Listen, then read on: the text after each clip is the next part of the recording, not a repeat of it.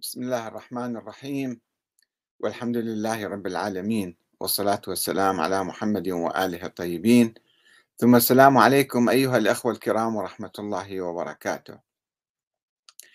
اقرأ كتاب المراجعات للسيد عبد الحسين شرف الدين. وتحول فورا إلى المذهب الشيعي. نقول هذا الكلام على هامش الجدل الطائفي المستعر اليوم في تونس. وفي المغرب وفي عموم العالم الإسلامي. في الحقيقة أتذكر أن والدي رحمة الله عليه أعطاني هذا الكتاب وكان أول كتاب أقرأه تقريبا في حياتي ما عدا الكتب المدرسية يعني. وكان عمري 12 13 سنة. آه، وكان هناك كتاب آخر مشابه له كتبه أحد علماء السنة المتحولين إلى المذهب الشيعي آه، وهو لماذا اخترت مذهب أهل البيت؟ لا أتذكر اسم المؤلف الآن محمد أمين شيء من القبيل. وكان لدينا في المدرسة أستاذ في المدرسة الابتدائية حفاظ القرآن الكريم شيخ مصلاوي اسمه الشيخ نديم الحاتمي الطائي. هو أيضا كان قد تحول من السنة إلى المذهب الشيعي. وهذا كان يزيدنا قناعة أنه هذا شيخ آه، يعني متحول إلى المذهب الشيعي. وعندما دخلت في الحوزة في عام 66 67 كلفني المرجع الراحل السيد محمد الشيرازي رحمة الله عليه بقراءة بعض الكتب شكل لي مكتبة يعني أو مكتبا. في المكتبة اللي أسسها تلك الأيام لمتابعة ما يكتب في المجلات السنية ضد الشيعة وخاصة كانت تأتي مجلات من قطر ومن المغرب من وزارة الثقافة المغربية في تلك الأيام إلى كربلاء. وكان السيد الشرازي يعني يقرأها ويؤشر عليها ويكتب ردود عليها ويكلفني وأنا بعدني شاب صغير يعني بطباعة وإرسال هذه الردود إلى تلك المجلات.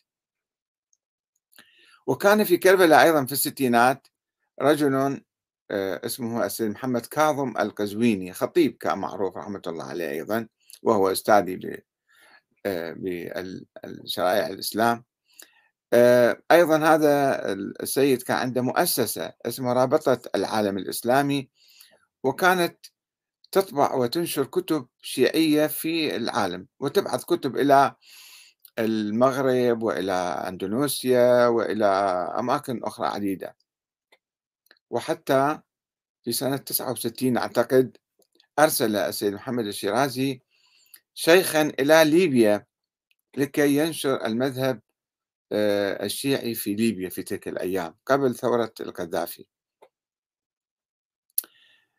آه، ثم استمر هذا النفس يعني طبعا تربينا بهذه الكتب وبهذه الثقافة وبهذه الأجواء على ثقافة معينة سلفية شيعية أسميها أنا الآن.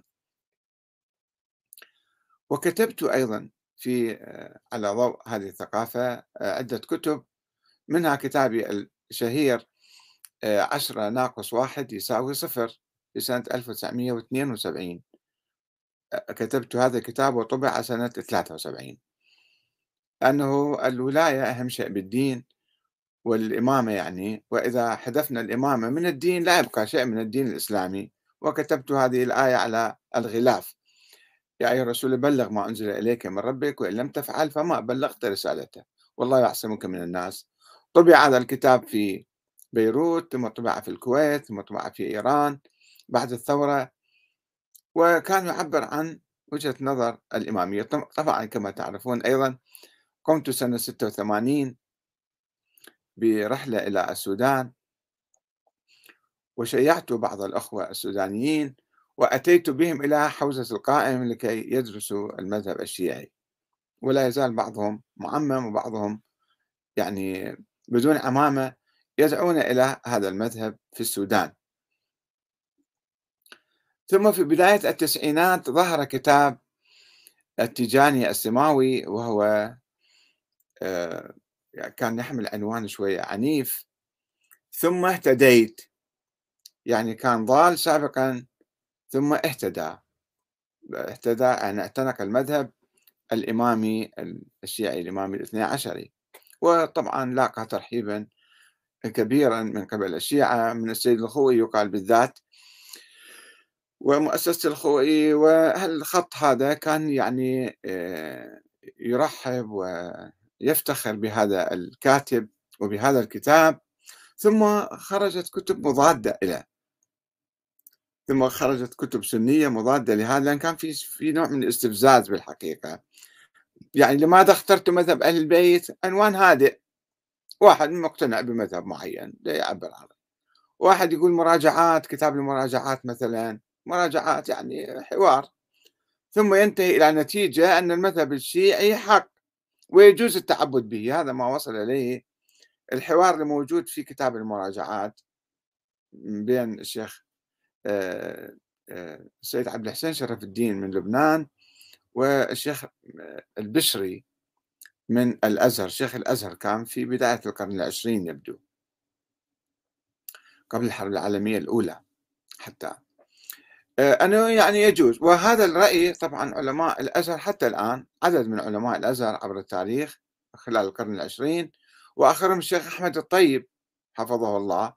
يقول يعني يجوز التعبد بالمذهب الشيعي. ما في مشكلة. مذهب فقهي يجوز التعبد بالمذهب الجعفري بالذات يعني هكذا يقولون. والشيخ آه، آه، يعني علماء آخرون في الأزهر يذهبوا وبعض العلماء المتطرفين في الأزهر المتأثرين بالسلفية الوهابية يستنكرون ذلك وحتى طالب أحد مشايخ السعودية قبل كم سنة من الشيخ أحمد الطيب أن يكفر الشيعة هكذا بهالسهولة يعني. يعني هناك جدل طائفي محتدم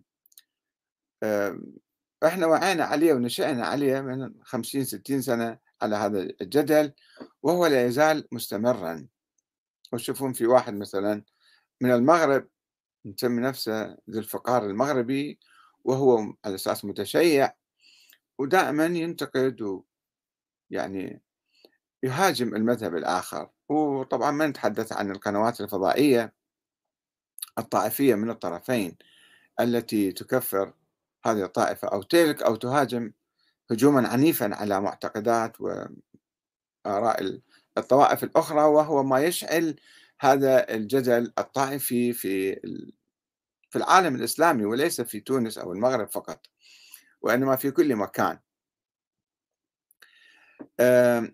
يعني هذا جدل مستمر آخرة كان الشيخ يبدو أنا ما عرفت منه هو ولا اسمه شيخ تونسي هاجم الشيعة ما أعرف في مقابلة فضائية أو تلفزيونية أو شيء وكرر بعض الاتهامات التقليدية معلبة يعني.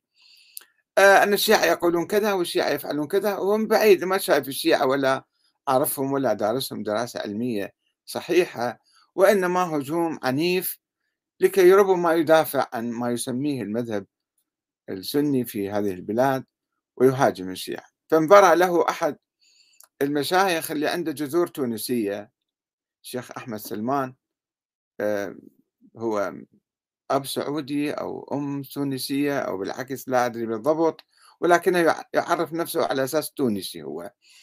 فرد عليه أيضا بمقابلة صحفية أو تلفزيونية يعني وليست المقابلة الأولى هذه عدة مقابلات وحوارات وعلى اليوتيوب وهو يتصدى لهؤلاء. البعض قال أنه هو زين سوى الشيخ ما سوى شيء يعني ما آه، يعني ما أساء للآخرين وإنما دافع عن المذهب الشيعي في مقابل هؤلاء الذين يعني وجهوا اتهامات ظالمة وباطلة للشيعة. آه، ولكن في الحقيقة هو أحيانا يعني هو الشيخ آه، أنا تابعته في عدة محاضرات أو عدة لقاءات تلفزيونية هو عنده عقلية معاصرة ويدعو الحكم المدني كما يقال ويدعو للتعايش ولكن في نفس الوقت مثلا عندما يواجه بأنه ما رأيك بسب الصحابة يقول من حق الشيعة هذا وجهة نظرهم أنتم يعني ليش تت... حرية خلي واحد كيف يسوي ما يريد. هذا مو جواب دقيق مو جواب صحيح لأنه في عقد وفي ألغام موجودة في العلاقات الشيعية السنية علينا أن ندرسها و آه، يعني نتخلص من عندها. ما يجوز إحنا نعيش بهالسلبيات. انه خلينا نتعايش بسلبياتنا وسلبياتكم. أنتم سبونا وإحنا نسبكم. سبوا أئمتنا وإحنا نسب أئمتكم. ما يجوز هالكلام هذا. هذا الجدل بالحقيقة الذي يحتدم الآن. يعني في تونس أو في العالم وطبعا ينتشر في كل مكان وليس فقط في تونس آه، بعيدا عن قوارب الموت اللي تطلع من تونس ومن ليبيا وتتجه نحو أوروبا. ودائما تعرفون مئات يموتون كل سنة. هالسنة أكثر من 500 واحد ميتين في قوارب الموت من تونس إلى إيطاليا. أكثر من 500 واحد. لأن وضع تعيس اقتصاديا واجتماعيا وسياسيا في هذه البلاد فشوف الناس دي يهربون من هذه البلاد. طبعا ليس من تونس فقط وإنما من تركيا ومن سوريا ومن لبنان ومن بلاد أخرى. الناس يموتون في الطريق يموتون ويعرفون راح يموتون يمكن ولكن من أجل أن يأملوا بحياة أفضل قد تكون أتعس عليهم. و الجدل الطائفي لا يهتم بهذه الأمور. بالواقع المأساوي الذي تعيشه الأمة الإسلامية والعربية عموما من أفغانستان وبلاد أخرى. في في انقلابات عسكرية عندنا بالسودان مثلا انقلاب عسكري. الشعب السوداني يناضل من أجل حريته وإرادته وكرامته. في ليبيا في فتنة دائمة صار لها عشر سنين صراع داخلي حرب داخلية يومية معارك وضحايا الصراع المسلح على السلطة بين مختلف الفئات والقوميات والمذاهب في العراق مثلا العنف والإرهاب في سوريا الدكتاتورية المطلقة في الخليج الحكم العسكري هنا وهناك. هذه كلها يعني مؤشرات على وجود وضع مأساوي آه، يعني مؤلم حقيقة. ولكن السلفيين الطائفيين المتجادلين حول القضايا الطائفية منذ أيام الستينات اللي إحنا كنا بالعراق كانت هناك انقلابات عسكرية وصراعات بين مختلف الأحزاب وإحنا جالسين مثلا في كربلاء أو في النجف بعيدا عن ما يجري في العراق ولا نفكر بمستقبل العراق نفكر فقط في التاريخ من كان أحق بالخلافة من من من مثلا. هذا جدل عقيم جدل تاريخي عقيم وكأننا عايشين في الكهوف بعدنا ما خارجين إلى الحياة ما نعرف شو يصير بالدنيا. مع الأسف الشديد.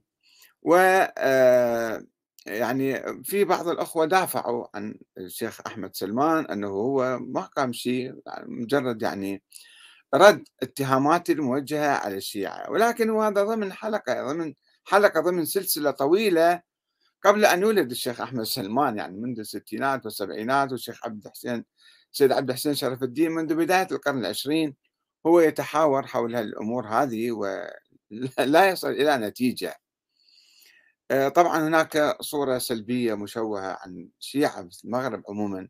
الشيعة كفرة والشيعة كذا ويقولون بتحريف القرآن ويقولون بكذا.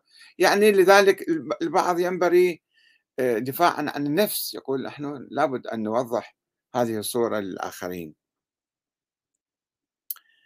آه، تعليقا على هذا الجدل العقيم الجدل الطائفي العقيم كتب فضيلة الشيخ عز الدين محمد مقالا رائعا جدا.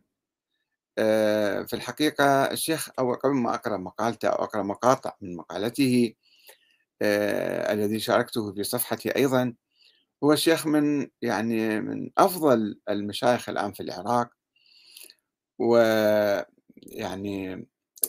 لا أريد أن أمدحه قد يكون مدحي له البعض يعني ينزعج من عنده. هو فعلا شيخ يعني متفتح وعصري ومتطور ومعتدل ومحايد وموضوعي ويفكر بمشاكل العصر ومشاكل اليوم ويتابعها دائما. وأيضا يفكر بالوحدة الإسلامية وعنده علاقات طيبة مع الآخرين. فكتب مقالا رائعا. أنا فقط أقتطف بعض المقاطع من عنده.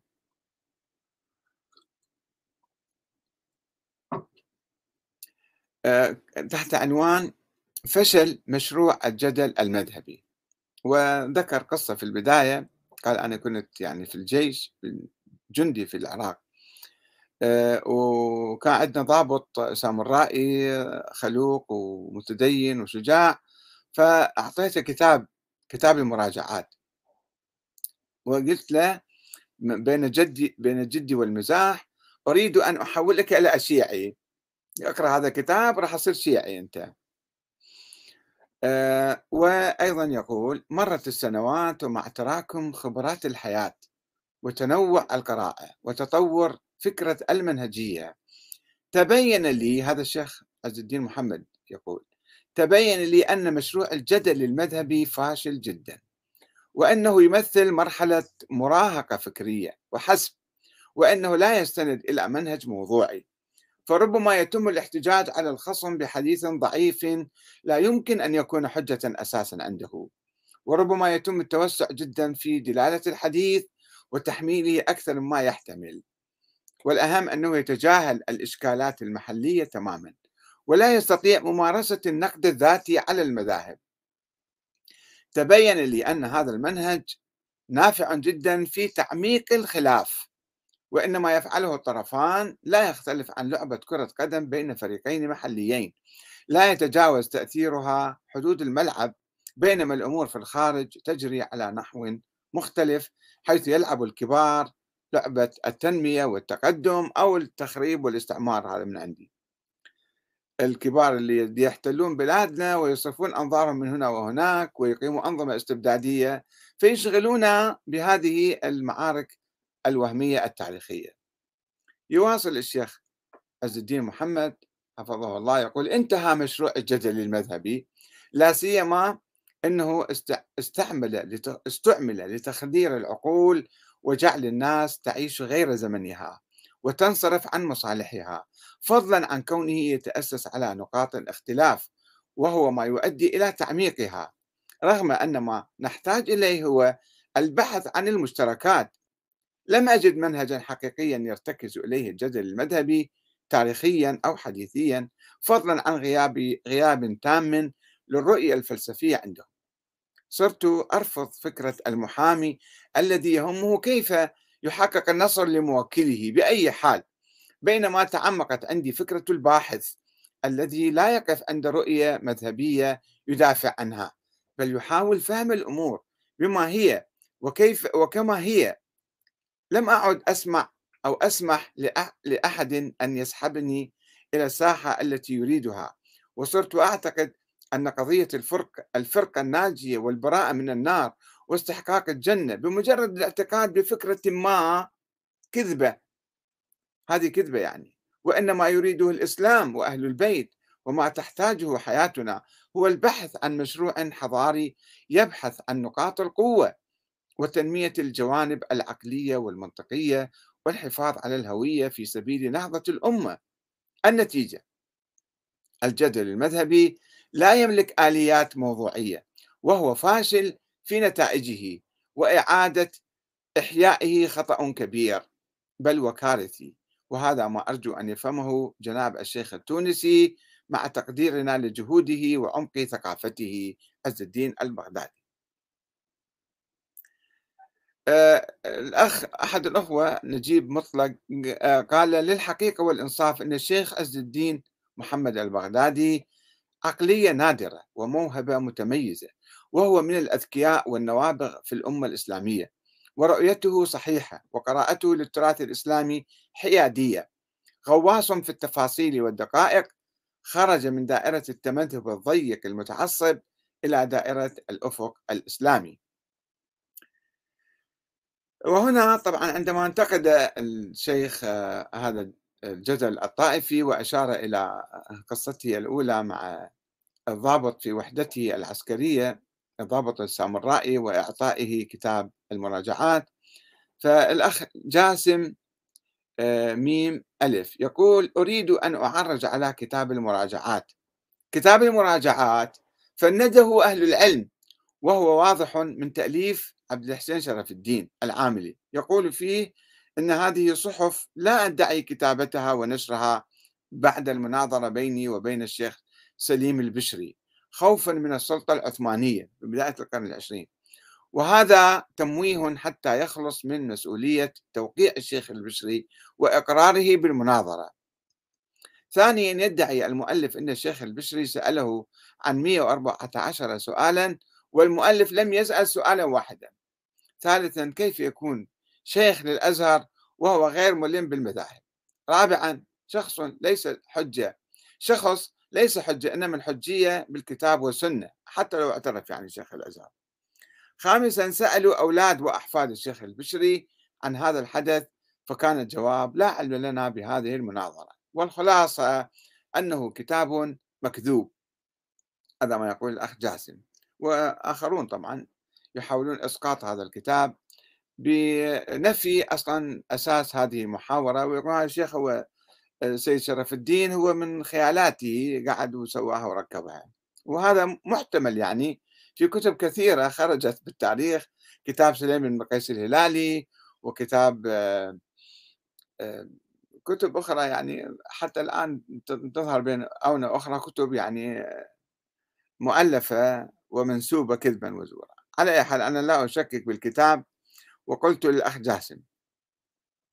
المهم في كتاب المراجعات الذي كان من أول الكتب التي قرأتها في حياتي هو المضمون وليس الشكل.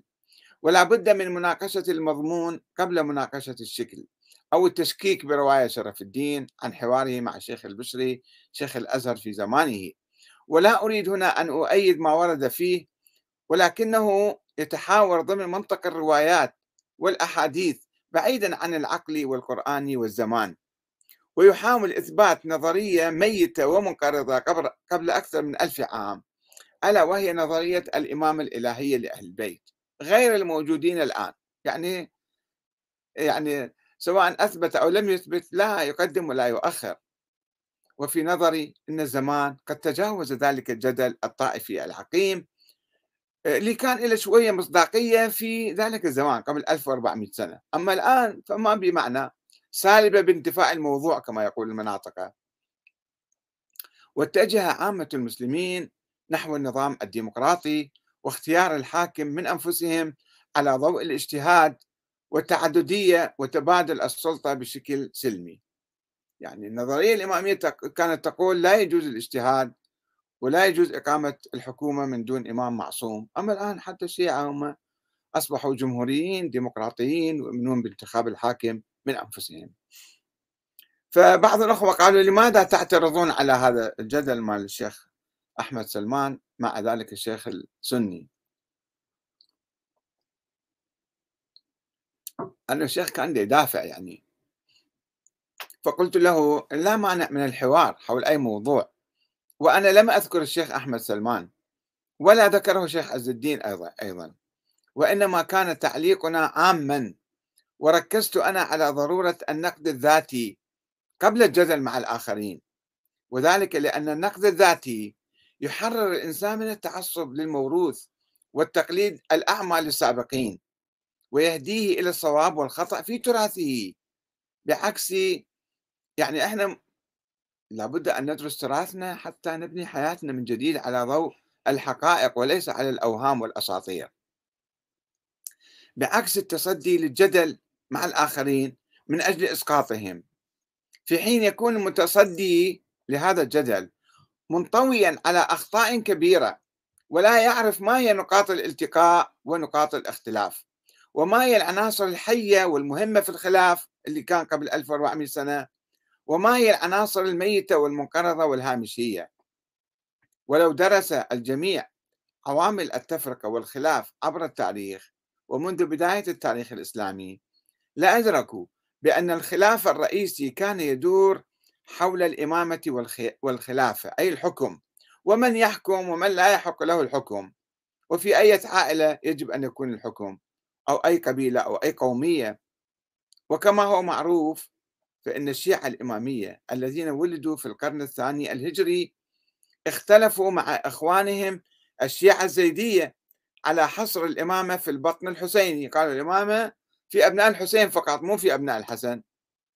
في حين اختلف الإمامية والزيدية مع أبناء عمهم الكيسانية أبناء الإمام علي يعني الذين كانوا يذهبون إلى حصر الإمامة في العلويين وليس فقط في الفاطميين. واختلف هؤلاء جميعا مع العباسيين الذين كانوا يذهبون إلى أن الإمامة في العترة أي عشيرة النبي الكبرى اللي بهم العباسيون. واختلف هؤلاء جميعا مع الأمويين الذين كانوا يذهبون إلى أن الخلافة في قريش على عكس الخوارج الذين كانوا يرفضون حصر الإمامة في هذه البيوت المتصارعة ويذهبون إلى أن الإمامة حق جميع المسلمين وأنها شورى عامة ولا يجوز حصرها في سلالة معينة أو قبيلة معينة. وكان الإمام أبو حنيفة النعمان يذهب إلى هذا الرأي أيضا. ولذلك تبنى مذهبه العثمانيون حتى يضفوا الشرعية على نظام حكمهم وتبنوا المذهب الحنفي. وقد تجاوز المسلمون اليوم تلك النظريات القبلية والقومية والعائلية وآمنوا بأن الحكم والإمامة حق لجميع المواطنين في كل بلد بصورة متساوية في ظل الأنظمة الديمقراطية العادلة. فشوفوا هذا الجدل يعني أولا هو جدل الطائف جدل عقيم وتاريخي وما في نتيجة معاصرة الآن. حتى في المسائل الفقهية إذا إذا حصرنا الخلاف بين الشيعة والسنة في الفقه مو في السياسة. مو في الدستور ونظام الحكم. فالشيعة الآن أيضا فتحوا باب الاجتهاد ويجتهدون و90% من مسائلهم الجديدة هي قائمة على الاجتهاد لا تقوم على تقليد الأئمة من أهل البيت مثلا. وهذا الجدل يعني يبعدنا ويصرفنا عن الاهتمام بمشاكلنا المعاصرة بالفقر بالجوع